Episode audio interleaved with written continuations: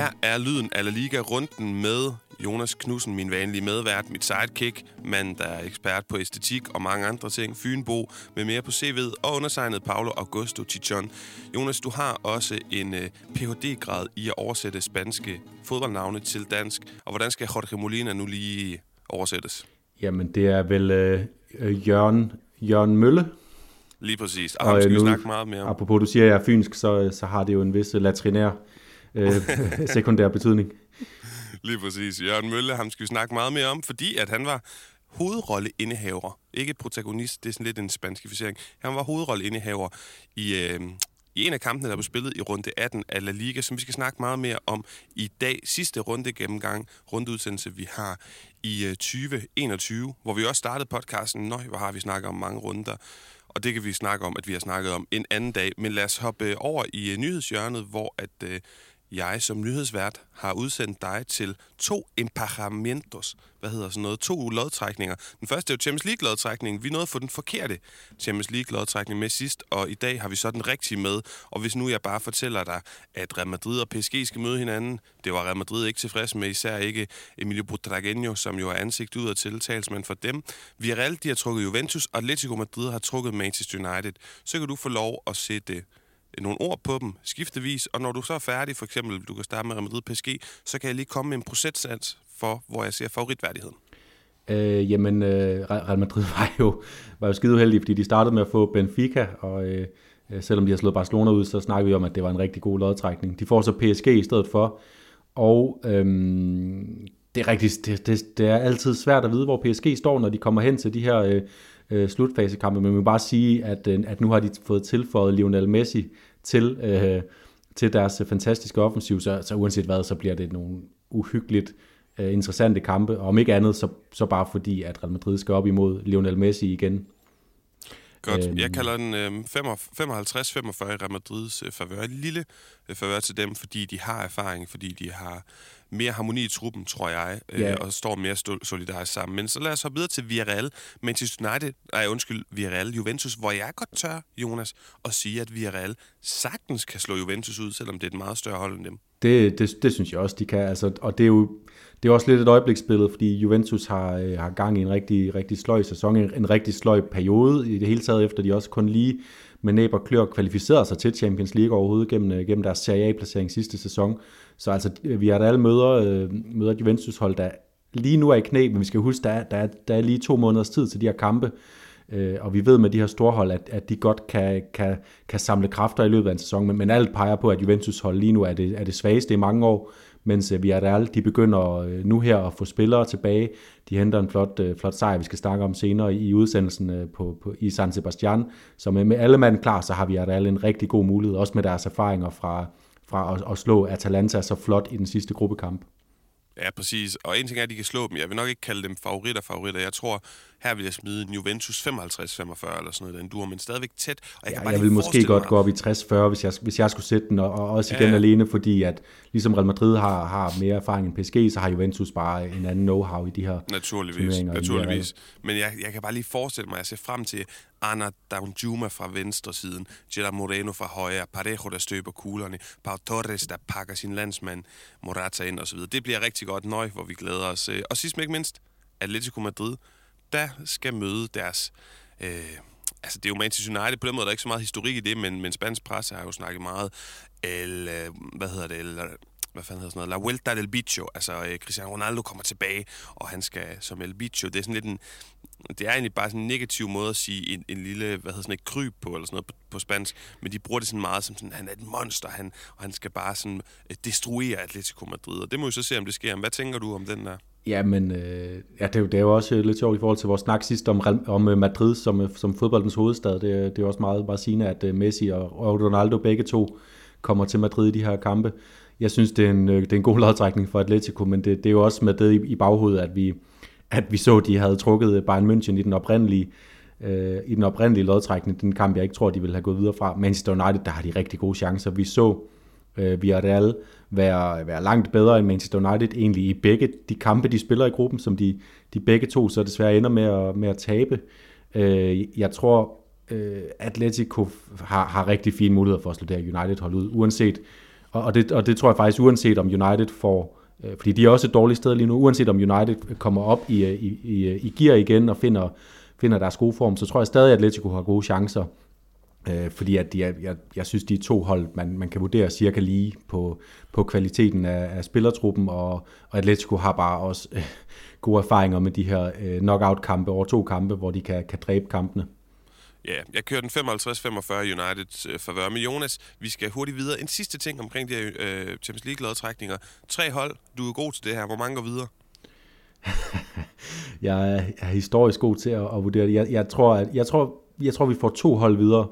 Øh, og jeg synes, det er meget åbent, hvilke to hold, men jeg synes netop også, som, som dine øh, procentsatser også angiver, så, så, er der, så er der altså fine muligheder for, for alle tre hold for at gå videre. Der, der er også risiko for alle tre for at ryge ud, men, øh, men jeg, jeg er igen optimist og tror, at, øh, at, øh, at vi i første omgang får, får to hold med videre i, i kvartfinalen. Vi krydser fingre og så videre til lodtrækningerne i Copa del Rey, hvor at... Øh, for det første, så er de fire hold, som ikke har været i spil endnu, de, de fire hold, der spiller Supercopa, altså Atletic Klub, Atletico Madrid, Real Madrid og FC Barcelona, øhm, de, er, øh, de er kommet med nu, de er, og de er blevet øh, parret op med øh, Barcelona med Linares fra, øh, fra hvad hedder det, Andalusien. Real Madrid skal møde sin gamle fjende fra øh, tidligere på året, Alcoyano, der slog dem ud. Øh, Atletico Madrid skal møde Rayo Majadahonda, som jeg også skrev på Twitter, meget sjovt, fordi Rayo Majadahonda er, en, øh, er sådan en satellitby i Madrid, og de, fordi de spiller på kunstgræs, så spiller de deres officielle kampe på Atletico Madrids træningsstadion. Så det bliver meget sjovt. Atletico Madrid skal på en lang rejse hen på deres træningsstadion og spille mod Rayo Majadahonda, som det ser ud lige nu. Og Atletico Klub, de skal møde Atletico Mancha Real, som ikke er fra Primera Regional, men fra La Segunda Primera Regional, altså det, der vil være ja, I'm lost nu, Jonas. Måske fire bedste række. Anyhow, øh, nogle svage modstandere, de her fire trukket. Og så andre spændende øh, paringer. Real Valladolid, Real Betis, Sporting Gijon mod Villarreal, Girona mod Osasuna, Real Zaragoza mod Sevilla. Har du et par pointer, vi skal have med her? Ja, altså det, grunden til, at vi lige tager de, ud, udpeger de sidste fire her, du nævner, det er, det er jo, fordi vi, vi snakkede sidst om nogle af de hold, der godt kunne, kunne, øh, kunne, kunne finde på at være, være spændende kandidater til, øh, til, at, til at vinde Copa del Rey og ligesom satse på det. Og der, der er nogen, der har fået en lidt svær lodtrækning her. Altså Betis skal til, til Valladolid, øh, som er en svær udbane at spille på. Det samme skal vi have op i, øh, i Asturien på, øh, på El Molinon, øh, op i Giron, hvor de skal møde Sporting. Øh, Osasuna skal, skal en tur til Girona, som, har, øh, som jo stadig har Christian Stuani løbende, øh, og lave mål for dem og ligger godt til i, i sekunda division. Og så, øh, og så er det altså Zaragoza Sevilla, fordi det er, det, det er bare en, en spændende kamp mellem to traditionelle, øh, tradition, øh, traditionelle spanske hold. Og, og selvom det er altså Saragossa konstant er ved at øh, kun ligger i midten af sekundærdivisionen og er langt fra den oprykning, mange af os øh, håber, de får, så, så er der bare noget med, øh, at, at, at den gamle storhed kan ligesom slå igennem i sådan nogle kampe her. Vi så også, øh, Osasuna havde svært ved at slå Deportivo La Coruña ud, selvom de ligger og ruder ned i den tredje bedste række. Øh, så, så, så der kan jeg godt se nogle potentielle faldgrupper for, for, for La Liga-hold, som jo allerede er faldet på stribe til hold fra, øh, fra, fra de mindre rækker. Det er vildt spændende.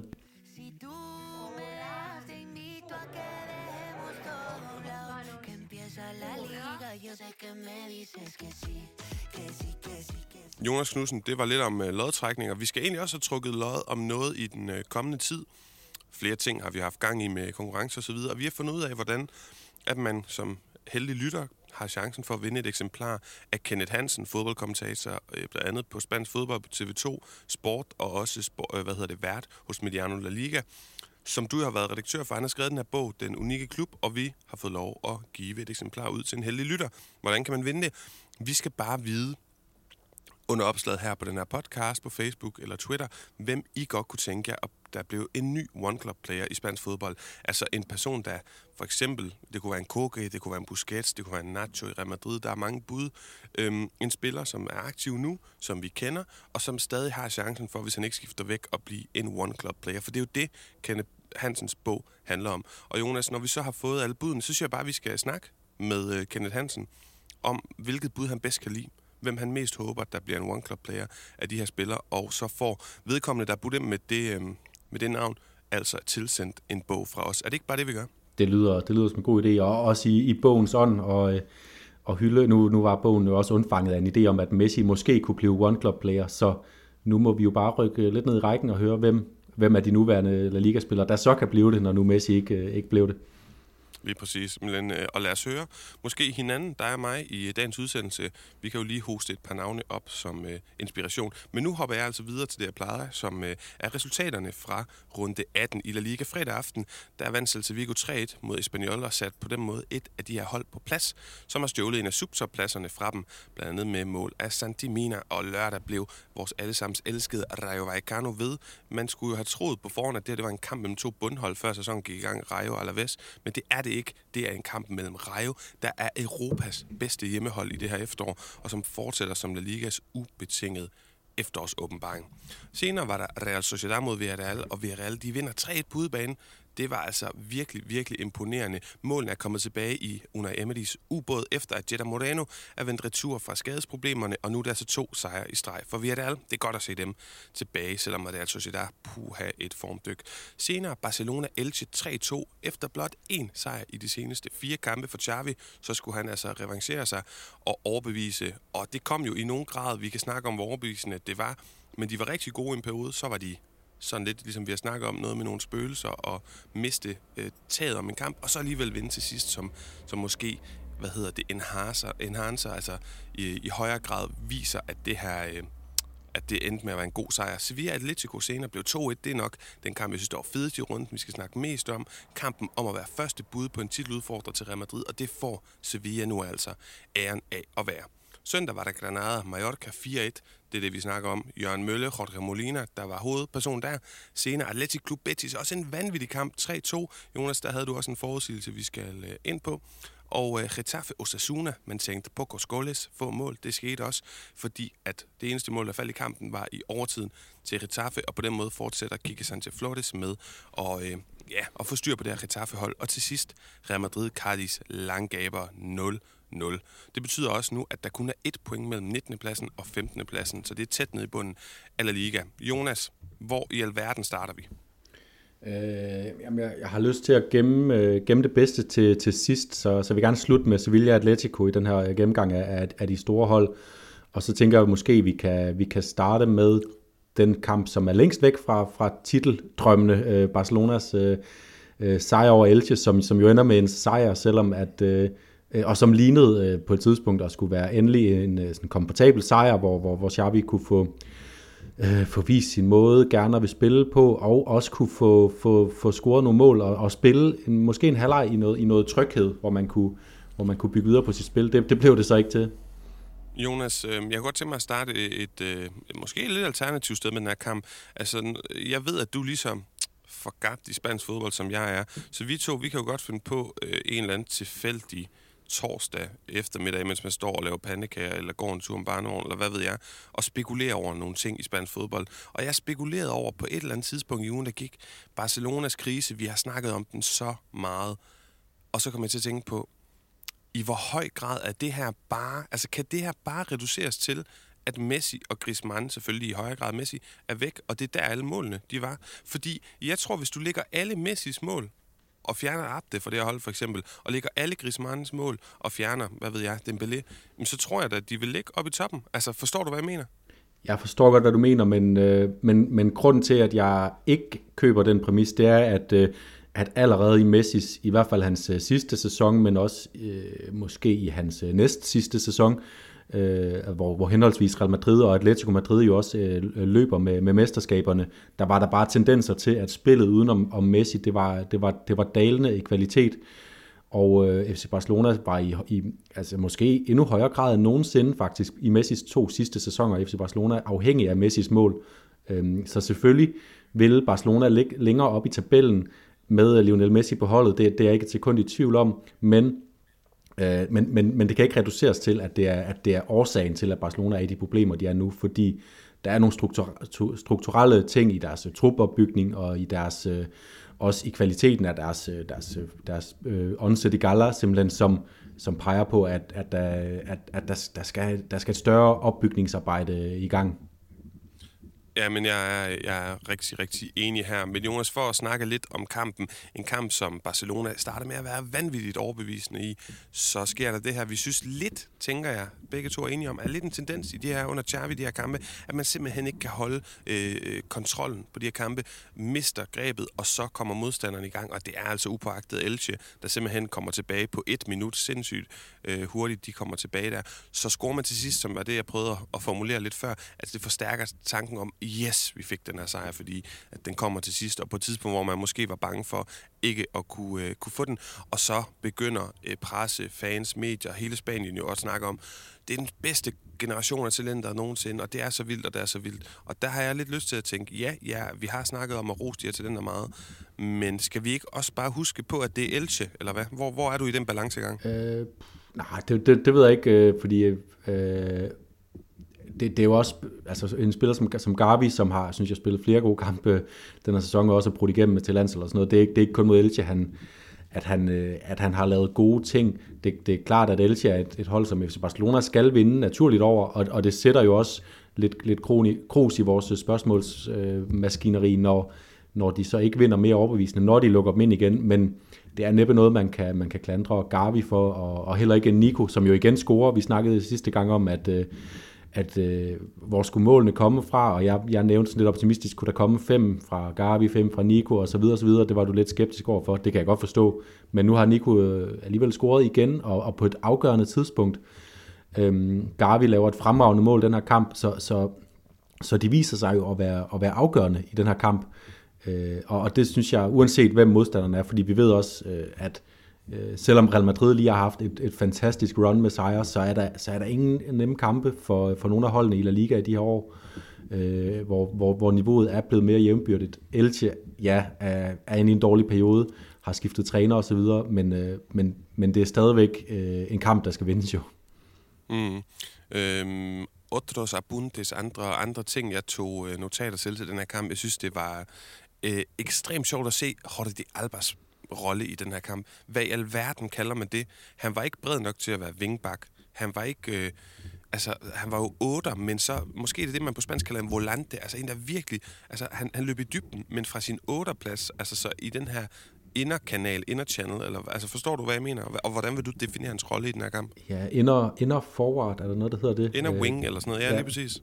Øh, det, er, det er nok noget, den dur, og det er jo, det er jo en erkendelse øh, nok også fra, fra Xavis hånd af, at, at der mangler, øh, der mangler noget, noget erfaring og know-how op i den, den forreste linje, hvor de, øh, de igen stiller med, med et meget ungt setup, og så en Dembélé, som er øh, som stadigvæk kæmper med at komme i form, selvom han, synes jeg, laver, øh, laver nogle gode ting i den her kamp.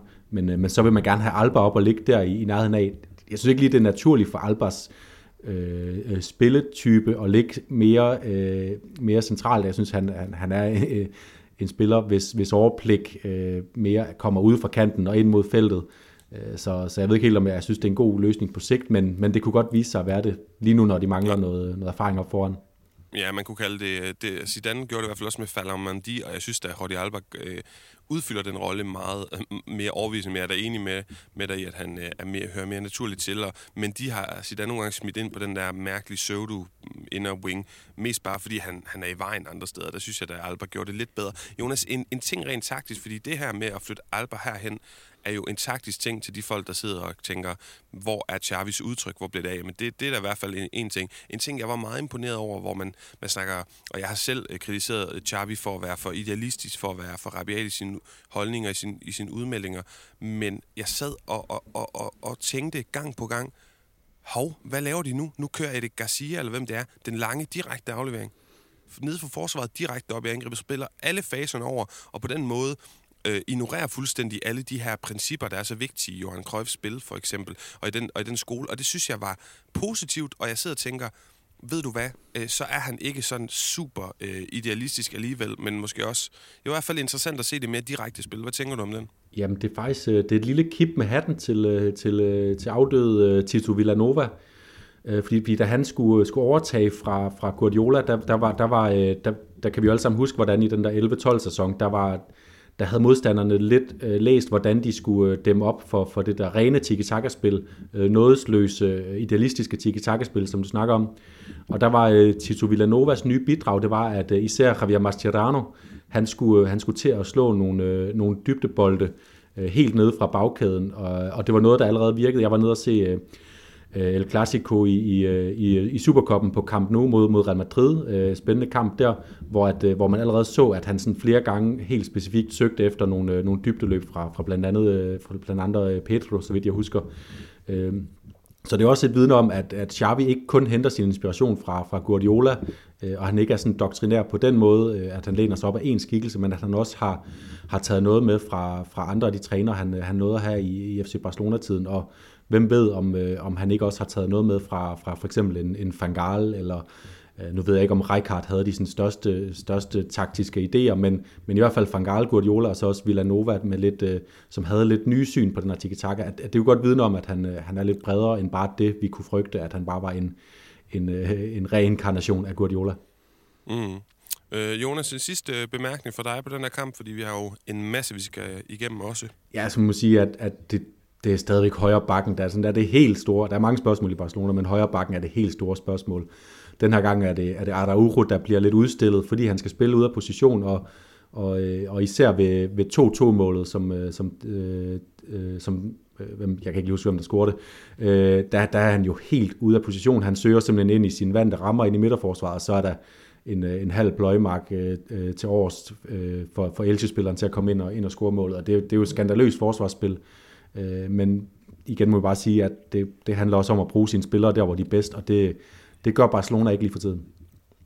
Det var selvfølgelig Bademia, Jonas, som jeg har udnævnt som den store profil for det Elche-hold i den her sæson, da vi lavede sæsonoptag. Jeg ved ikke, i hvor høj grad han er endt med at være den Jeg har skrevet Moreno og Tete øh, som målscorer for Elche, og det er, jo, det er jo den samme spiller, så jeg, der har været en brain fart i mine noter her. ja, sådan kan det gå. Jeg synes, vi skal hoppe videre, og hvis jeg må vælge, så synes jeg, vi skal gå fra fem mål og øh, ja, en spændende kamp til en ikke så spændende kamp, en søndag aften af Real Madrid mod Cadiz. Eden Hazard, den største profil og stjerne i La Liga på papiret, da han kom til i 2019. Han har, der var faktisk lige gået tre måneder, uden vi helt lagde mærke til det, hvor han ikke har startet en fodboldkamp for Real Madrid, og det gjorde han her. Og øh, med lytter af programmet Jonas Simbo Rasmussen, som er en sindssygt dygtig fodboldformidler.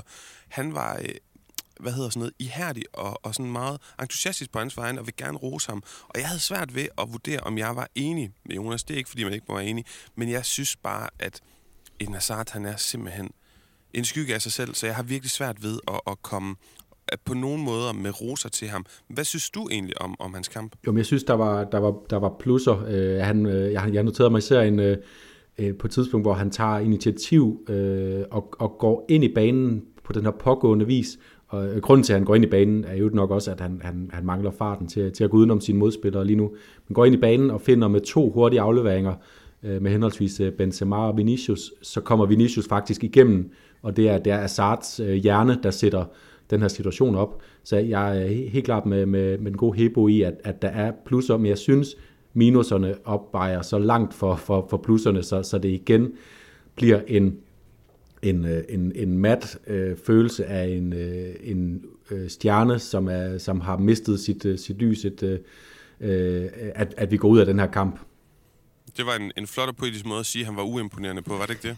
Det, det var det, og, så, og det hører også med, at, at Ancelotti prøver at tale op, at han spiller ham, fordi at nu vil han gerne have et ekstra kort, men sandheden er jo, at Asensio ude med covid, Gareth Bale er væk, Rodrigo også ude med, med, med covid, så det er fordi, vi er nået så langt ned i rækken, at nu bliver Ancelotti nødt til at bruge Hazard. Ja, og det, nu, jeg ved ikke, om det kommer til at lyde som en kritik af Jonas. Det, det, det, det var det i hvert fald slet ikke ment som, fordi jeg synes, Jonas er sindssygt dygtig, og det klæder det TV2 sportsstudie vanvittigt at have ja, med. Det var, det var også derfor, jeg startede med lige at påpege, det var også derfor, jeg lige startede med at påpege plusserne, fordi at, jeg kan godt se, at man kunne finde dem, og jeg kunne også godt, godt lide, at han, at han søgte dem, fordi det, det gør vi andre jo også, når vi sidder og, og ser Hazard spille en kamp, fordi vi ved, hvad han kan, så man leder jo efter de der ting, men, men der er bare for mange ting, der ikke lykkes. Men, øh, men i hvert fald ikke nogen kritik til, øh, måske til Hazard, ikke så meget til, øh, til Jonas Hebo. Øhm, det, jeg vil, det, jeg vil videre fra her, Jonas, det var, at øh, de her covid-ting, det gjorde jo, at, at, at fordi der er et outbreak i Real Madrids trup, syv spillere, der ikke øh, kunne komme med, eller 6,5, fordi Modric måtte han spille, eller måtte han ikke. Der har været forvirring. Jeg har set øh, øh, mange danske medier, der simpelthen ikke har kunne finde ud af det, og, og lad os lige hjælpe dem på vej her, Jonas og, og jeg kan lige komme med forklaring, og så kan du supplere, hvis der er noget, øh, jeg har misset. Spanien er øh, opdelt i 17 regioner, og de her 17 regioner øh, kunne vi snakke om øh, i 44 timer hver region. Det er meget specielt, hvordan at man har spaltet den her øh, hvad hedder det, stat. Men i al sin enkelhed, så handler det om, at centralregeringen i Madrid kan sige, de her er reglerne omkring corona, og så kan de enkelte øh, af de 17 regioner ændre på tingene. Og det betyder, at der er en forskel på, hvornår du er erklæret karantænefri i for eksempel øh, Madrid-regionen, hvor Luka Modric befinder sig og skulle spille den her kamp mod Cardis, og så øh, Basker-regionen, hvor de skal op og spille mod Atletic Klub, og de er mere strenge i Baskerlandet med de her coronating, og derfor vil han aldrig kunne spille øh, mod øh, Atletic Klub på onsdag, men han kunne faktisk godt spille mod Cardis. Det har de så valgt ikke at, at, at lade ham gøre alligevel. Og det er sådan lige den forklaring, jeg vil, øh, jeg vil komme med her. Skal, vil du supplere den på nogen måde?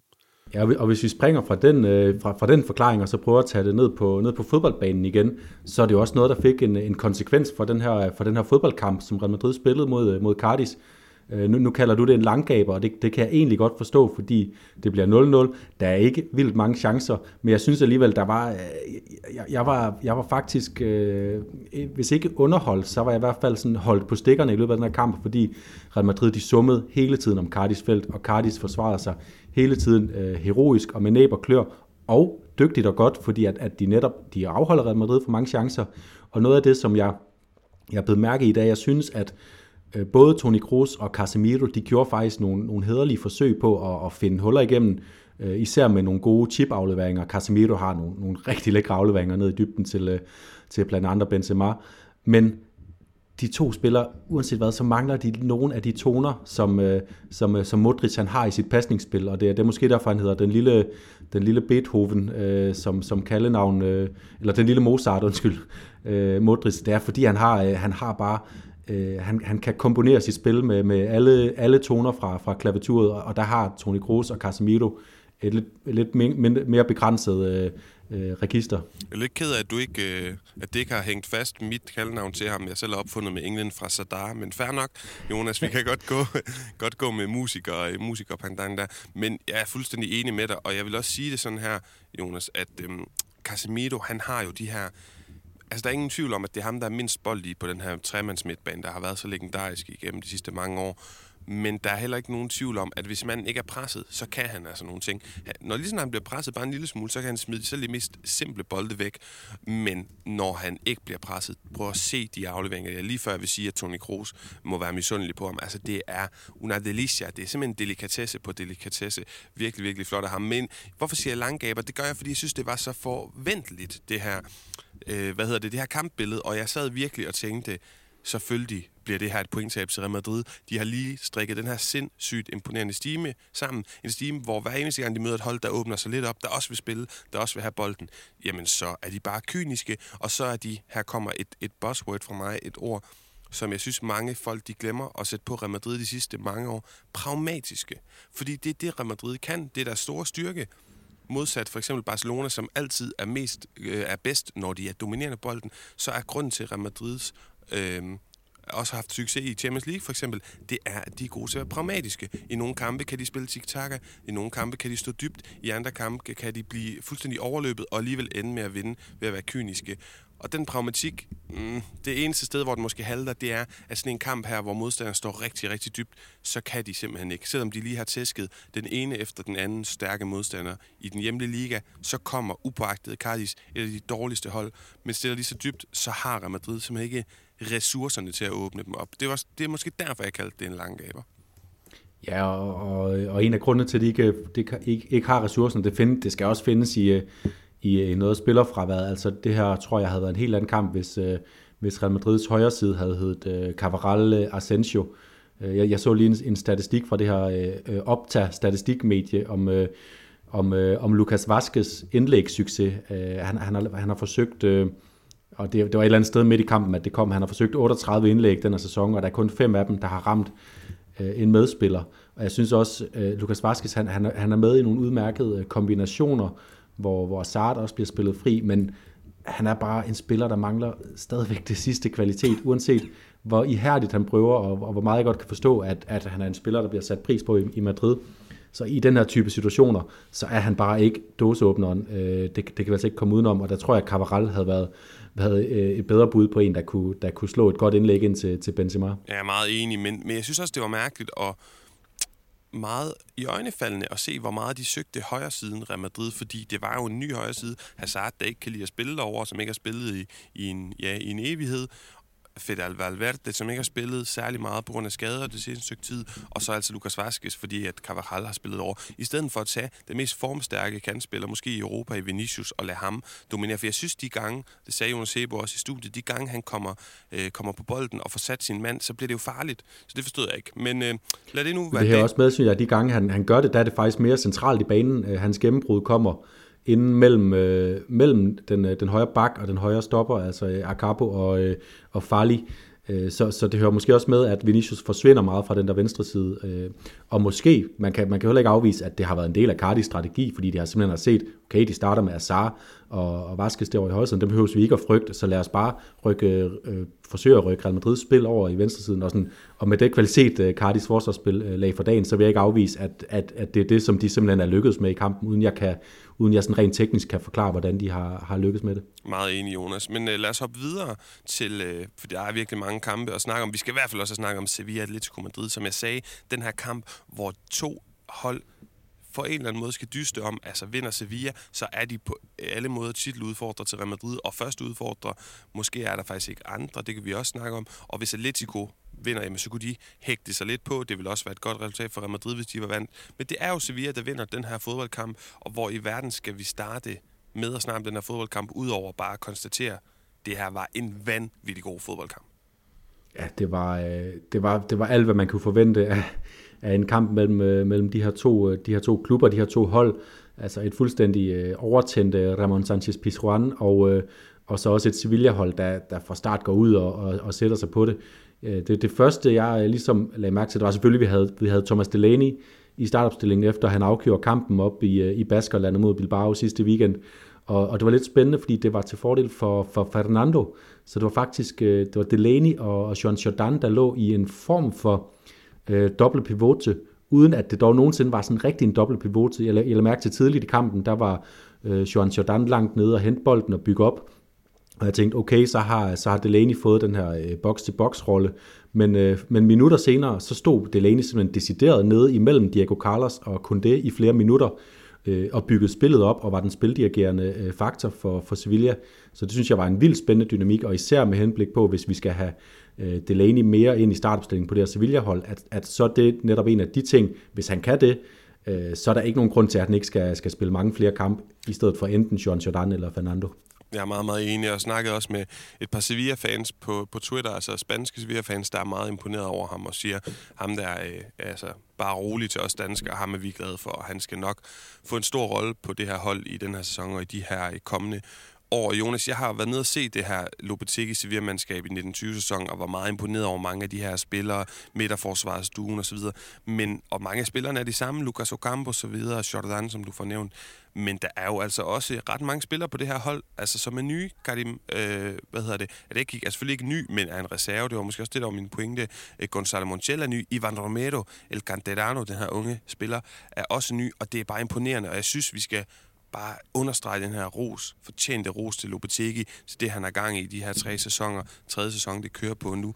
Øh, for os sagt, på her, somos un så, og vi er una piña, hvad hedder det? Det betyder egentlig, at vi er en ananas, men det, han mener med det, det er, at vi, vi står sammen, og vi vil det her sammen. Vi er et stærkt, stærkt fællesskab, og selvom der manglede mange spillere, og det gør der altså lige nu, hvis du kigger på Sevillas skadesliste, så er det så imponerende.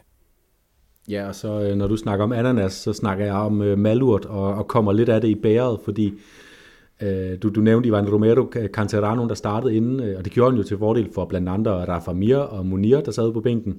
Det forstod jeg ikke helt, og, og Romero så altså også lidt kyst ud øh, af det her, selvom det var et decimeret Atletico-forsvar, endnu en gang med, med Kondogbia nede i midten, og så Felipe og øh, Felipe, som, som jeg aldrig er så imponeret af, men men det, som øh, også for at tage lidt frem igennem kampens forløb, altså Sevilla, de sætter sig jo i lange perioder så meget på bolden, at Atletico nærmest ser helt, helt overspillet ud, men, men der sker der, altså Sevilla, de skaber, ikke, de skaber ikke chancerne, og det er noget af det, at jeg, jeg bliver ved med at holde lidt op imod Lopetegis øh, hold, at det er som om, han har en plan for de første to tredjedel af, af spillet, som er øh, fuldstændig perfekt. Altså de, de kan spille sig ud af Atletico Madrid, et af Europas allerbedste øh, hold til at presse, som om at det bare var en træningsøvelse, og, øh, og øh, Correa og øh, Carrasco og Koke og hvem det ellers er, der, der presser, de, øh, de, bare, de, er, de, de er en gang kejler.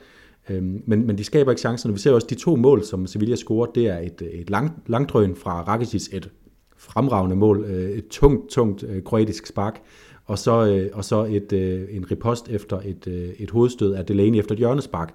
Så det er ikke i åbne chancer, at øh, Sevilla de skaber deres chancer, og jeg, jeg kan nærmest ikke huske en chance for den kamp, de skaber i åbent spil. Og det er det, er det der skal bekymre Lopetegi lige nu. Ja, meget, meget enig. Men hvis vi går over til vores boldtilstribede venner fra, øhm, fra Atletico Madrid, Jonas. Øh, der er kommet en henvendelse til os i podcasten i ugen, der er gået fra Atletico Madrids øh, danske penjer. Så hvis der sidder nogle Atletico Madrid-fans derude, hører podcasten, ikke ved, den findes, meld jer ind, kom ind i det her fællesskab.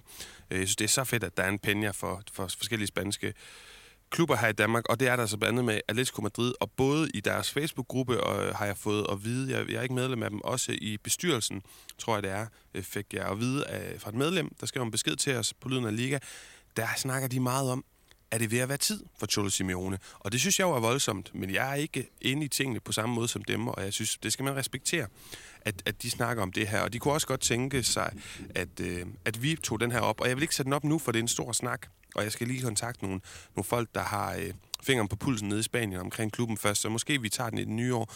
Men det ser jo ikke godt ud lige nu, og på dit, hvis du bare lige tager sådan et barometer frem, der hedder 100% Cholo og 0% Cholo. Hvor ligger du så lige nu?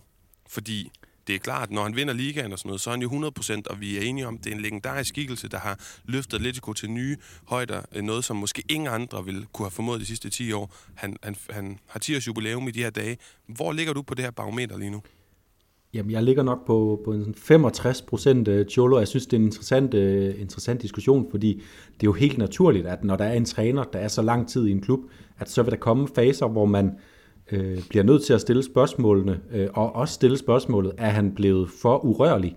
Øh, kan han bare sidde der, så længe han har lyst nu, og, øh, og, og, og, og hvornår, hvornår er, det, er det sløjt nok til, at, at vi sætter, øh, sætter foden ned? Jeg synes ikke, det er sløjt nok lige nu. De kommer som forsvarende mester, de lige efter problemer har de overvundet dem at gå videre i Champions League. Ja, de ligger øh, efter Real Madrid igen i, i La Liga-tabellen, men jeg synes også, det er en, øh, Øh, det, det, det er en virkelig svær sæson i La Liga lige nu, for det kan vi også se for, for Barcelona og for, og for andre af de hold, som har lige bidt sig til op i toppen, altså lige pludselig så kommer de altså ind i nogle, øh, nogle nederlag, og det er altså Ciudad lige nu. Og, og jeg, jeg vil også bare sige, at det, det skete jo også, hvis vi skal nævne en af de andre trænere, der har siddet meget i en klub, øh, Sir Alex Ferguson i United, der var jo også perioder, hvor det lige pludselig kom op, skal han, er det ved at være tid nu? Øh, er han blevet for urørlig? Og så har han alligevel øh, vist sig gang på gang, og endte også til sidst med at rejse et, et sløjt United-hold til et mesterskab. Så, så jeg synes, det er en helt naturlig fase, og man skal tage diskussionen. Jeg, jeg tror ikke, det er tid for Simeone, medmindre han selv synes, det er tid. Ja, lad os tage den på et senere tidspunkt, øh, Jonas, øh, i løbet af foråret. Men jeg synes, især hvis det selvfølgelig fortsætter med ikke at gå så godt, som det jo ikke gør, jeg synes, det er meget interessant, fordi jeg kan da også godt tænke som tankeeksperiment op i hovedet, øh, og har gjort det i løbet af, af de her 10 år, hvor han har været der, hvor det er gået så godt. Jamen for eksempel, når truppen er så stærk, som den er lige nu, hvad kunne en, for at nævne et navn, Conte gøre med den her trup? Jeg tror da også godt, han kunne gøre nogle ting, men så igen må vi bare glemme, at det er ikke så sort-hvidt, at det her det bare er en god trup og et flot stadion og en masse fans. Cholo, han, han, han indkapsler alle de her ting, og han har løftet det her hold to eller tre hylder. Og det, det, det er altså bare ikke garanteret, at de ikke falder et par hylder ned, selvom du henter en klassetræner ind, e, eventuelt i stedet for ham. Og så er Atletico også bare en, en klub, der har en, en historik for, at når de, øh, når de, når de river sig lidt og satser, så, så kan det altså gå galt. Øh, vi så, hvordan de rykkede ned efter deres, øh, deres mesterskabssæson i 90'erne, og hvor de, hvor de satsede med nogle, øh, nogle store indkøb. Christian Vieri blandt Jimmy andet. Floyd Hasselbank. Jimmy Floyd Hasselbank, som vist var med i mesterskabssæsonen, så vidt jeg husker. Men, men også, at de satsede så stort på, at nu skulle de blive op, ligesom vi også så med, med Deportivo La Coruña i øvrigt i, i midten af nullerne. Så jeg tror også, at Atletico har en, en erfaring med, at, at, at at det er altså en klub, der har brug for, for en sådan en helt særlig tilgang til tingene for, for at kunne lykkes, og den tilgang er Jolo Simeone nok den, stadig den bedste øh, eksponent for derude. Øh, jeg synes også, det kunne være spændende at se en anden med truppen, fordi vi, vi roser også deres trup meget, og synes også, at synes jeg i hvert fald, at, Altså rent offensivt er der mange kampe, hvor Simeone han famler for meget, øh, prøver for mange forskellige kombinationer, når han egentlig har fundet nogen, der virker. Øh, Øh, Joao Felix bliver ved med at komme ind i starten af anden halvleg, og, og igen ser han god ud, da han kommer ind her mod, mod Sevilla, synes jeg, i, i begyndelsen. Så altså, der, der er mange spørgsmålstegn, men, men jeg ligger stadig på, som sagt, de der 65% Jolo-skala, øh, og der skal, der skal meget til, for at jeg, at jeg kommer til at være fortaler for at, og ende hans øh, gyldne æra på, øh, på Wanda Metropolitano. Og Jonas, et par forklaringer på, hvorfor det ikke går så godt. I sidste sæson, der var de rigtig heldige med ikke at have så mange hvad hedder det, skader. Og i den her sæson, der har de haft ret mange skader. Desuden så XG-mæssigt og i forhold til fortjeneste, det efterår, de leverede sidste år, der var så spektakulært, det var måske også lige et nyk over, hvad de reelt spillede til. Og øh, i år, der er, spiller de måske en lille smule bedre end det resultater, de får. Så på den måde er der også noget, øh, noget afbalanceret normalisering i det. Øh, en tredje ting, man kunne pege på, det er, at Simeone måske ændrer lidt for meget, skifter lidt for meget på tingene, i stedet for at holde fast på en måde, og, og nogle spillere, og få dem kørt i form, og sidst men ikke mindst mange spillere, der altså er ude af form. Luis Suarez, Llorente, Koke, Oblak, de virker trætte, de virker som om, at de ikke er i den form, de var i sidste sæson, og det snakker vi jo om, at det vil også altid være ret urealistisk og utopisk, og at de skulle bibeholde den sindssyge form, de var i sidste sæson. Men nok om Atletico Madrid, nok om Sevilla, vi har flere kampe, vi gerne vil snakke om. Øh, jeg tænker, Atletic Klub, Real Betis. Hvad var det nu? Øh, var det øh, Atletic Klub sejr eller Betis sejr, du forudså sidste? Ja, jeg, jeg forudså, at, at Betis flotte stime skulle, skulle ende på, på San Mamés. Og, og det gjorde jeg, fordi at jeg synes, at nu Atletic Klub, de havde ikke vundet en kamp siden et eller andet sted midt i oktober eller sådan noget. Det var, det, det har været lidt af en tørke for dem, men jeg synes, igennem hele den fase har de faktisk spillet godt. Jeg synes, de har spillet bedre end længe. Og Jonas, lige apropos det, det taler al statistik også på. Jeg har set flere af de her statistikhuse, du snakker om, optager og så videre, huskort, der forklarer, XG-mæssigt er det, det et af de hold, der underpræsterer allermest i hele Europa. De burde have mange flere point, øh, og de har en relativt solid defensiv, men de har en ret sløj offensiv, inkompetent øh, og impotent, og den offensiv, der burde score mange flere mål, hvis du objektivt måler på alle de chancer, de spiller sig frem til. Ja, jeg fik faktisk også, øh, jeg, jeg har helt glemt at præsentere dem, men jeg fik også den der statistik tilsendt fra, fra den gode øh, forfatter Rune Stefansson, som, øh, Stefansson, som vi, havde, øh, som vi havde med i vores Copa del Rey-udsendelse i foråret, som er bosiddende i Bilbao. Og det er noget, de snakker om meget dernede, at, øh, at, at, de, at, de, at de kommer frem til alle de her afslutninger. Og så må vi jo bare sige, at øh, selvom Iñaki Williams har fundet, øh, fundet lidt mere øh, øh, fast krudt frem den her sæson, så har han stadigvæk kun scoret øh, fem mål i ligaen, og han har altså han, han kommer til mange chancer hver eneste gang. Jeg synes, han scorer nogle gode mål øh, den her sæson, så, så måske der er lidt bedringer på vej øh, på den front, men, øh, men, men der, det var på tide, at de fik den her sejr. Øh, og så synes jeg også bare, at, at det er sådan lidt klassisk øh, Betis. Vi, vi har, jeg, jeg har, øh, har snakket om det, hvordan jeg vender tilbage til deres kamp på Wanda Metropolitano igen, hvor de også havde et, øh, et godt opløb til det, og så begynder vi at snakke om, hvor langt kan de blande sig fremme. Det gør vi også nu, og så tager de øh, til, til Bilbao og taber den her kamp. Det skal altså også sige, sige det her det var en, for det første var det en fremragende fodboldkamp, for det andet så var det en, en fuldstændig lige kamp. De skiftes til at have 5-7 øh, minutter af gangen, hvor de, øh, hvor de sad på sagerne. Real Betis var selvfølgelig mere på bolden, Atletic sad på, på, på, på kampen på en lidt anden måde, og i sidste ende, så er det en, en, øh, en afretter, en, en voldsom afretning af Oscar Di Marcos øh, afslutning, som, som gør, at øh, Atletic løber med, med sejren i det, der, der nok burde have været en, en uafgjort kamp, hvis man skulle snakke om et eller andet form for, for retfærdighedskodex. Ja, for retfærdighedskodexet der. Jamen, øh, og læg lige mærke til Øjan Sanset, som jeg har en lille fidus til øh, hans indhop der med to afgørende oplæg. Øh, Jonas, Øjan Sanset, Iñaki Williams, Koke, hvem har vi mere snakket om? Busquets, vi kunne blive ved, Garvi, Nico. De har jo alle sammen det til fælles, de One Club players. Så der var lidt inspiration der til, øh, for lige at huske på, at det, det kan I byde ind med et bud på en One Club player, I gerne vil have. Forbliver det i spansk fodbold, og så kan I altså vinde Kenneth Hansens nye bog. Ja, og, og, og det kan jeg også godt lige bruge til at, at hoppe hen til en af de andre kampe, jeg gerne lige vil knytte et par ord til, nemlig uh, Celta Vigo Espanyol, hvor Price Mendes Øh, en, som jeg måske godt kunne have et godt øje til i forhold til det her One Club player, at han kunne, kunne finde på at blive i Celta, øh, spiller en, en rigtig god kamp, og, og det var noget af det, der var, var nøgleordene i den her kamp, øh, hvor Celta de vinder 3-1 over Espanyol på mål af Mina, Aspas og, øh, og Denis Suarez, som bliver skiftet ind. Det er, at øh, vi har snakket lidt om, at, at øh, Eduardo Codé, han har fået han har fået stablet lidt mere stabilt Celta-hold på, på benene. De er, de er ikke altid så øh, Øh, svage bag som vi har set i, i perioder. Og, og den her kamp, der får han kombineret, øh, at, at de ser rigtig solide ud. De holder Espanyol helt fra fadet øh, i næsten hele kampen, øh, med at de offensive spillere, de shiner. Altså, Price Mendes spiller godt, Aspas spiller godt, øh, og, og det er bare... Øh, på den her måde, så, så kan Celta komme tilbage relativt hurtigt til at være, være det her øh, hold, der ligger omkring 9. til 6. pladsen, øh, fordi det, det så rigtig godt ud. Og Espanyol øh, lignede i modsætning til, til tidligere den her sæson for første gang en, øh, øh det oprykkerhold, som de er. Ja, lige akkurat. Øhm, jeg sad bare lige tænkt i forhold til det her med, med øhm, det var ikke noget med One Cup Players, men øh, for at hvad hedder det, bygge bro til en udsendelse, der lander lige omkring juledagene i dit podcast feed her for Lyden Liga, så laver vi jo efterårets eller halvsæsonens hold. Der, det bliver godt nok kun efter 18 spillerunder og ikke 19, men nu er der et hul i kalenderen, der gør, at vi synes, I fortjener en lille julegave i øregangen, og derfor laver vi det her hold, hvor mange de har nævnt Mathias Di målmanden fra Celta Vigo, som et bud på øh, efterårssæsonens øh, eller halvsæsonens bedste målmand. Og der må jeg bare være helt ærlig, lægge mig fladt ned og sige, jeg har simpelthen ikke set Celta nok gange, og jeg, jeg tror, jeg fik en skæv impression. Altså, øh, de første gange, jeg så ham, der synes jeg, han virkede øh, dårlig, for at være helt ærlig. Men kan du ikke lige fortælle mig, om du har været imponeret af ham?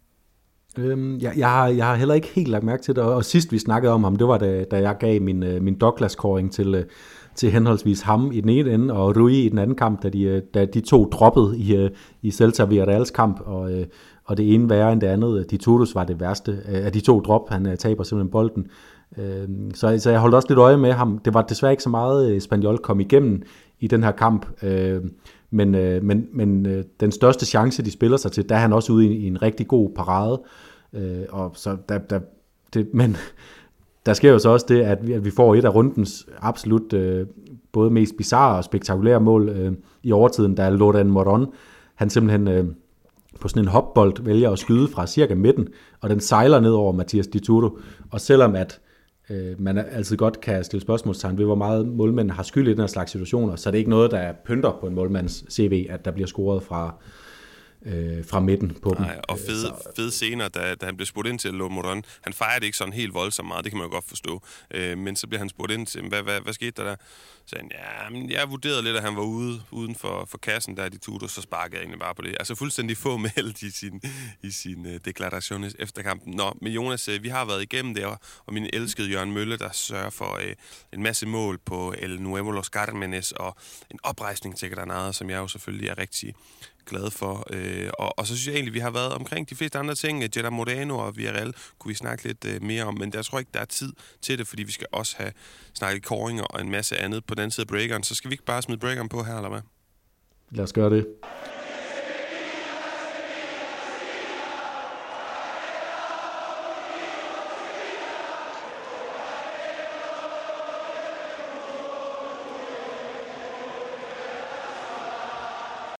Jonas Knudsen, jeg tror, jeg ved, hvilken det der er, så du kommer til at kåre.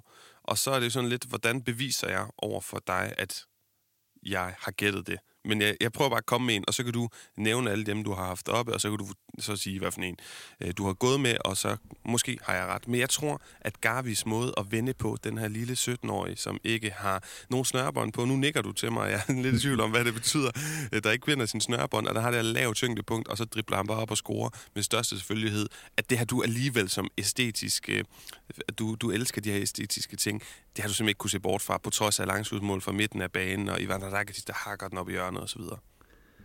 Ja, du, du kunne godt have ret, men, øh, men jeg synes simpelthen, der har været for, der har været for mange øh, fantastiske mål den her runde, til at, øh, til at vendingen der kan komme i spil til, til rundens til Tajasso, fordi øh, ud, udover, øh, udover Rakitics tunge langskud og Loden øh, Morons fantastiske skud fra, fra midten, så har vi også øh, Alexander Isak, der laver nogle fantastiske driblinger og bare kliner bolden op af, op af stolpen i deres kamp mod Villarreal, som de så ender med at, med at tabe på hjemmebane. Og så det, som jeg faktisk synes var det allersmukkeste mål, det scorer, øh, det scorer man of the moment i, i spansk fodbold, og, og ham, der lige nu ligger foran både Aspas og, og Raul de Tomas og, og Roselu på, på Sara topscorelisten, øh, Juanmi fra Betis, og det er mest på grund af, af, af målet som helhed, det er, øh, nu skal jeg lige huske, hvem der, hvem der spiller den ned, jeg tror det er Fekir, der ligger den ned til, til Alex Moreno, der laver øh, sådan fantastisk øh, flyvende hollænder hovedstød. Jeg tror måske, at det er et skud på mål. Den blev i hvert fald lige rettet af i målmanden, og så ender den over hos Juanmi. Men det var bare sådan det var et perfekt eksempel på, på hvad det er, Real Betis kan, når de, når de summer, øh, summer omkring feltet. Øh, og så også bare smukt, synes jeg, med Juanmi. Han er virkelig rejst fra, fra synes jeg, Asken. Jeg har ikke været imponeret ham i nogensinde i hans karriere før det her efterår, og nu har han scoret 11 mål og, og bliver bare ved med at, og, ja, nu har han så ikke afgørende den her kamp for Betis, men i hvert fald at markere sig på måltavlen. Det er sjovt, fordi at jeg, jeg har set ham en gang for Real Sociedad på øh, Vallecas stadion tilbage for nogle år siden, Juanmi, og jeg har det sådan, øh, som det nørd jeg er, når jeg er ude at se kampe i Spanien, eller fra La Liga, så, så har jeg sådan en notatbog, hvor jeg lige skriver nogle tilfældige notater ned. Ikke, det er ikke nogen bibel eller noget som helst, det, det kan bare være, han har pænt hår, eller han løber grimt, eller et eller andet. Og der har jeg bare skrevet, jeg var tilbage og kigge, Juanmi, han blev skiftet ind i den kamp, så har jeg bare skrevet, hvad fanden er han god til? Jeg har simpelthen ikke, jeg har simpelthen ikke kunne se det i den her kamp. Jeg har bare løbet rundt som en eller, anden, en eller anden hane eller kylling uden hoved i 20 minutter. Det var virkelig specielt. Men der er ikke nogen tvivl om, hvad han er god til nu. Og som de synger på Benito Villamarin, og måske der var et par få medrejsende fans, for den her kamp var jo på San Mamés i Baskerlandet, der har, der har råbt, øh, todos queremos que marque Juan Miguel. Øh, så du blandt andet den her fantastiske virale video med en, en andalusisk politiker i det andalusiske parlament, der, der har sagt, der simpelthen stiller sig op og siger noget helt seriøst, og han siger, men det eneste, vi kan blive enige om, det er, at vi alle sammen vil have Juan Miguel, altså Juan Miguel, han scorer. En fantastisk video. og, det, og det er også som regel, når der begynder at komme den her slags ting, det, det minder jo lidt om, øh, om den her EM-slutrunde i 2016, hvor den her Will Crick on Fire, øh, øh, den også gik viralt og blev sunget af de øh, nordirske øh, fans øh, hele tiden. Og det var ikke fordi Will Crick er en fantastisk spiller, men det er fordi han på en eller anden måde er en sympatisk karakter med, øh, med et eller andet vilje, som så har scoret nogle afgørende mål. Og, og, og for at man skal øh, for man skal få den slags øh, omtale og den slags øh, sådan lidt kul status, så kræver det også, at man ikke er for god en fodboldspiller. Og, og det vidner også om, at, at det, er, det er lidt ud af ingenting for os, at Juan lige pludselig scorer alle de her mål, fordi jeg er også enig i dig, jeg har altid haft svært ved at, at, at påpege, hvad er hans spidskompetencer, men det er jo fuldstændig ligegyldigt, når man markerer sig på, på måltavlen, så behøver man ikke at, at have, have, øh, have for store spidskompetencer ud over det. Øh, så spørgsmålet bare, om han kan blive ved med det, øh, eller om han bare er inde i et, i sin karrieres øh, gyldne øjeblik. Det kunne man godt have mistænkt for, men øh, han skal da bare have lov at nyde det, og så, øh, så sætter vi stille og roligt forventningsbaren op til ham øh, de kommende, den kommende tid. Ja, lige præcis. Men hvem er El Jurón de la Jornada ifølge Jonas Knudsen? Den synes jeg har været, været, været sværere, men øh, jeg, har, jeg, har, jeg, har, jeg har nævnt en lang række spillere. Øh, José Juan, øh, som er målmand for Alcoyano, bliver jeg lige nødt til at nævne, fordi han havde bare øh, nogle fantastiske redninger i Copa del Rey midtugen. Men øh, nu er det La Liga, vi snakker om. Øh, så jeg har, jeg har noteret mig Bryce Mendes, jeg har noteret mig Gavi, jeg har noteret mig Molina. Øh, Jules Koundé spiller en fremragende kamp øh, mod, øh, mod, øh, mod Atletico, synes jeg. Han han, hans afleveringer er fantastiske. Han går med frem på de rigtige tidspunkter. Øh, en, og det kunne godt være ham, jeg hælder til, hvis ikke det skal være øh, Ledesma for hans heroiske indsats på, på Bernabeu for anden gang i øvrigt. Hvad, så jeg ved ikke, hvem, hvem hælder du til, eller har du et helt andet bud, Paul? Ja, men jeg synes, det var svært for mig med min fortid i Granada at kigge væk fra Jørgen Mølle, også fordi han er en, en institution i spansk fodbold, Jorge Molina. Apropos vores snak med Betis, var han jo også tilbage i tidernes morgen. Altså, han har været mange steder, og manden er jo 39-40 år gammel, er Pichichi i spansk fodboldhistorie, hvis du tæller alle mål. Øh, en spiller først har scoret, efter de er blevet 39. Det er klart, det sorterer også en god position af de bedste angriber væk, men, men stadigvæk. Nej, men jeg synes, øh, du skal, have, du skal have lov at uddele den. Altså, det, det er fair nok. Ja, men jeg synes godt, vi kan gå med Molina, også fordi øh, ja, han bliver snart 40 år, og han scorer et hat i en kamp. Hans hold vinder øh, 4-1, og i øvrigt hans hold, som er Øh, skidt kørende og har brug for alt, hvad de kan skrabe sammen. Så det er jo en, øh, sådan en talisman-angriber-præstation. Øh, som, øh, som vi er vidne til, øh, og sådan en, som kan blive afgørende på sigt også, hvis øh, Granada skal redde sig. Jonas, min Douglas, for at hoppe videre til Douglas, Daniel Alves den går til øh, de spanske medier, som er lidt unuanceret. Det ved vi jo godt, begge to. Dem har vi snakket, dissekeret meget, studeret dem på universitetet også, og det ved vi udmærket godt, at de kan være. Øh, når de kalder, øh, hvad hedder han, Ferran Jutgla, eller Abde for Canteranos og Gente de la, de la Casa i Barcelona, fordi at de har spillet et, øh, ikke engang et halvt år i klubben. De kom jo fra henholdsvis Hercules og Espanyol før sæsonen, de her spillere. Øh, og samtidig kalder Casemiro, eller Vinicius, eller Rodrigo, eller andre spillere, der har optrådt en kort periode for Real Madrid's B-hold, for øh, Galacticos. Og der synes jeg bare, det er ærgerligt, for det er unuanceret, fordi øh, faktum er, at de her spillere, jeg lige har nævnt, altså Abde, øh, Ferdinand Jutglar og, og, og Vinicius, er lige meget akademispillere. De har nemlig optrådt for de her to kæmpe øh, giganthold, altså Real Madrid Barcelonas B-hold. Og der er jo ingen af dem, der har den her klubs DNA ind under huden, fordi de er kommet i en sen alder.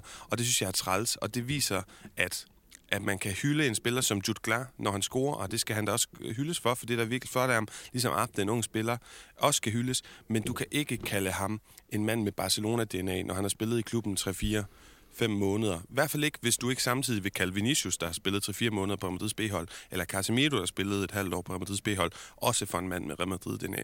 Så de her unuancerede spanske, øh, hvad kan man sige, øh, udmeldinger, overskrifter osv., øh, postulater fra spansk presse, det er min Douglas den her uge. Ja, og, og alle dem så er Jutla, ja, det er det, man udtaler det øh, navn Jutla, øh, jo det grældeste eksempel, fordi han er jo, det er jo sådan Barcelona, B, øh, Barcelona har med deres B-hold den her teori om, at det bruger de henholdsvis til at, at tage spillere op fra juvenil øh, A, når de skal til at have noget førsteholdserfaring, og så henter de lidt mere erfarne kræfter udefra, som de tror, de her kan godt være nogle gode spillere, der kan være med til at sikre lidt bund i resultaterne, mens vi, øh, mens vi opfostrer de her unge spillere. Og Jules Klar, han er jo hentet efter en fortid i, øh, i Espanyol i en alder af 22 før sæsonen, som en af de her spillere, som skal øh, som skal have tiltænkt en rolle på B-holdet, ligesom vi har set med en som Kiko Femenia tidligere, som nu spiller i Premier League, øh, har fået noget, noget ud af det som karriere-step, øh, men det er ikke en spiller, som Barcelona har, har nogen som helst aktie i, så, så, så der, er, der er sådan øh, enig i hvert fald i den, i den del af din, din Douglas.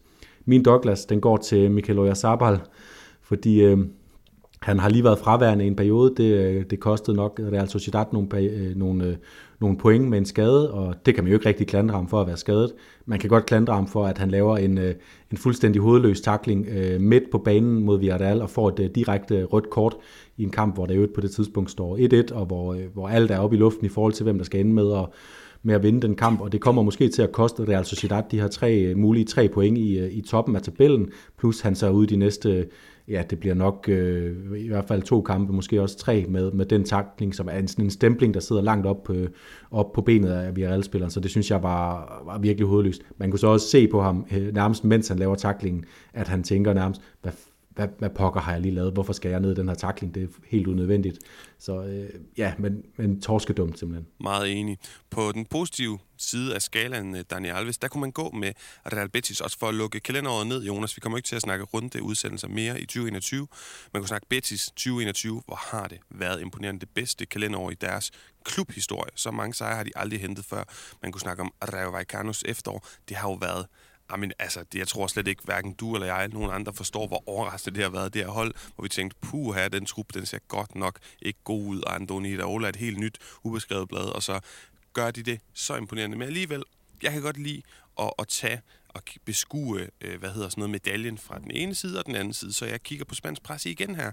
Og øh, jeg snakker med Ekstrabladet i forbindelse med Sergio Agueros øh, hvad hedder det, at han, han stoppede karrieren, stillede øh, skoene på hylden, og de spurgte mig lidt ind til, øh, hvordan øh, jeg oplevede Spanien, man reagerede på det i Spanien. Og det jeg mente, og du må jo sige, hvis du er uenig, det er, at der har været en for en gang skyld, lidt ligesom da Luis Enrique's datter på tragisk vis øh, døde, gik bort, en kæmpe stor forståelse og respekt omkring det her, fordi det er nogle prøse, det er nogle, hvad hedder sådan noget, ømtålige temaer. Og der synes jeg bare, det er vildt, hvordan en spansk presse på, på en tallerken kan vende fra at være fuldstændig nådesløse, sensationsløsende, til lige pludselig at være så respektfulde, og det synes jeg er det mindste, at man skal være glad for. Ja, og øh, det synes jeg også var meget, var meget smukt også at se, at det var, det var, der var sådan total enighed om det, uden, uden at skulle drage en parallel mellem en, der, der, der, der stopper sin karriere, og en, der, der dør, så, så minder det lidt om det, som jeg som OB-fan har oplevet omkring øh, Lars Høghs dødsfald her i, øh, i sidste uge, at det har været meget, øh, meget sådan bevægende at, at mærke den der øh, effekt, det har haft på alle i, i den danske fodboldverden. Der er ingen, der ikke har, øh, har ytret sig øh, med respekt omkring Lars Høgh og den person, han var. Øh, og det samme kan man, øh, igen uden at skulle drage en direkte sammenligning, sige om, øh, om hele fodboldverdenen, og så Sergio Agueros øh, karriere, og øh, det, det vidner også bare om en, en mand, der har været øh, sådan, øh, øh, afholdt alle de steder, han er kommet. Han har ikke gjort noget væsen af sig uden for banen. Han har bare scoret pokkers mange mål, både i Atletico og i Manchester City og, øh, og i El Clasico, hvor han har en, en rigtig god øh, statistik som målscorer, må vi sige. Øh, 100% træfsikkerhed. Og jeg kunne især godt lide Courtois, der lige øh, lagde et billede ud af, af det mål og sagde, og lavede ligesom, øh, og skrev det sidste mål, øh, og sådan lidt som at, det, var, det var det kan godt være, det er ærgerligt. Øh, som målmand er aldrig glad for at lukke mål ind, men trods alt på en eller anden måde en, en ære, at Aguero scorede det sidste mål i, i karrieren mod, mod mig. Ja, lige præcis. Øhm, og hvor, hvor er du henne på din Daniel Alves-skala? Jeg er, også, jeg er også ude på noget, der var, var sådan lidt rørende. Det er øh, Dario Poveda, øh, som scorede det afgørende mål dybt inde i overtiden øh, for Getafe mod Osasuna. Han er jo en, et navn, vi ikke lige har sådan øh, øverst i, på dagsordenen, når vi snakker om La Liga, men det kunne vi godt have haft, fordi han er, han er 24 år, og han har haft en, en fortid i, i Villarreal, og han er også blevet hentet til Atletico på et tidspunkt, hvor han også har spillet kampe under, under øh, Cholo Simeone, øh, hvor de så lejede ham ud til Getafe. Han har været igennem et 15 måneders øh, skadesforløb, og i den her, øh, i den her efterårssæson begyndte at komme lidt i gang igen, og, øh, og, og nu scorede han, øh, han så det her afgørende mål, og efter kampen, der var han helt øh, helt i tårer og fuldstændig, øh, man kunne se, at, at det var bare et, et langt helvedesmarit, der var endt for ham. Og måske fordi vi, vi ved jo øh, gennem, gennem hans øh, sådan, øh, opvækst, at han er et, en talentfuld angriber, så måske Retaffe også får en, øh, en god kvalitetsangriber her, sådan lidt ud af, lidt ud af glemslen. Yes, jamen øh, smukt Jonas. Øh, så til en forudsigelse, og det er øh, vigtigt at nævne, at sidste kamp fra runde 18 bliver spillet øh, i aften. Levante mod Valencia, et valenciansk derby fra byen Valencia, ikke regionen Valencia. Og så er vi blevet enige om, at i stedet for at øh, komme en forudsigelse frem mod kommende runde, altså den, der ligger lige omkring og efter nytår, øh, så kommer vi med de her øh, manglende kampe, som kommer de næste par dage. Altså tirsdag Villarreal Alaves og Sevilla Barça, onsdag Granada Atletico og Atletico Club Real Madrid. Og jeg går med, at både Villarreal og Atletico Madrid, de her to store hold, selvfølgelig især Atletico Madrid, men de har holdt også gjort det rigtig godt sidste sæson, som har haft lidt svært en sæson. De vinder begge to deres kampe, altså Villarreal mod Alaves, Atletico Madrid mod Granada. Og hvad har du så haft uh, kig på? Så må jeg sige tak, fordi du efterlader de, de svære til mig. men øh, jeg, jeg starter med, med Sevilla-Barcelona. Jeg kan, som sagerne står lige nu, øh, og nu, nu siger jeg det meget øh, kontundente, meget, øh, meget fast i kødet, jeg kan ikke forestille mig, at Sevilla ikke vinder over FC Barcelona øh, i den hjemmekamp, fordi at øh, den måde, vi så Sevilla spille på mod Atletico, det var fremragende. Barcelona stadig usikre. Jeg tror simpelthen, at Sevilla de vinder, øh, vinder den kamp.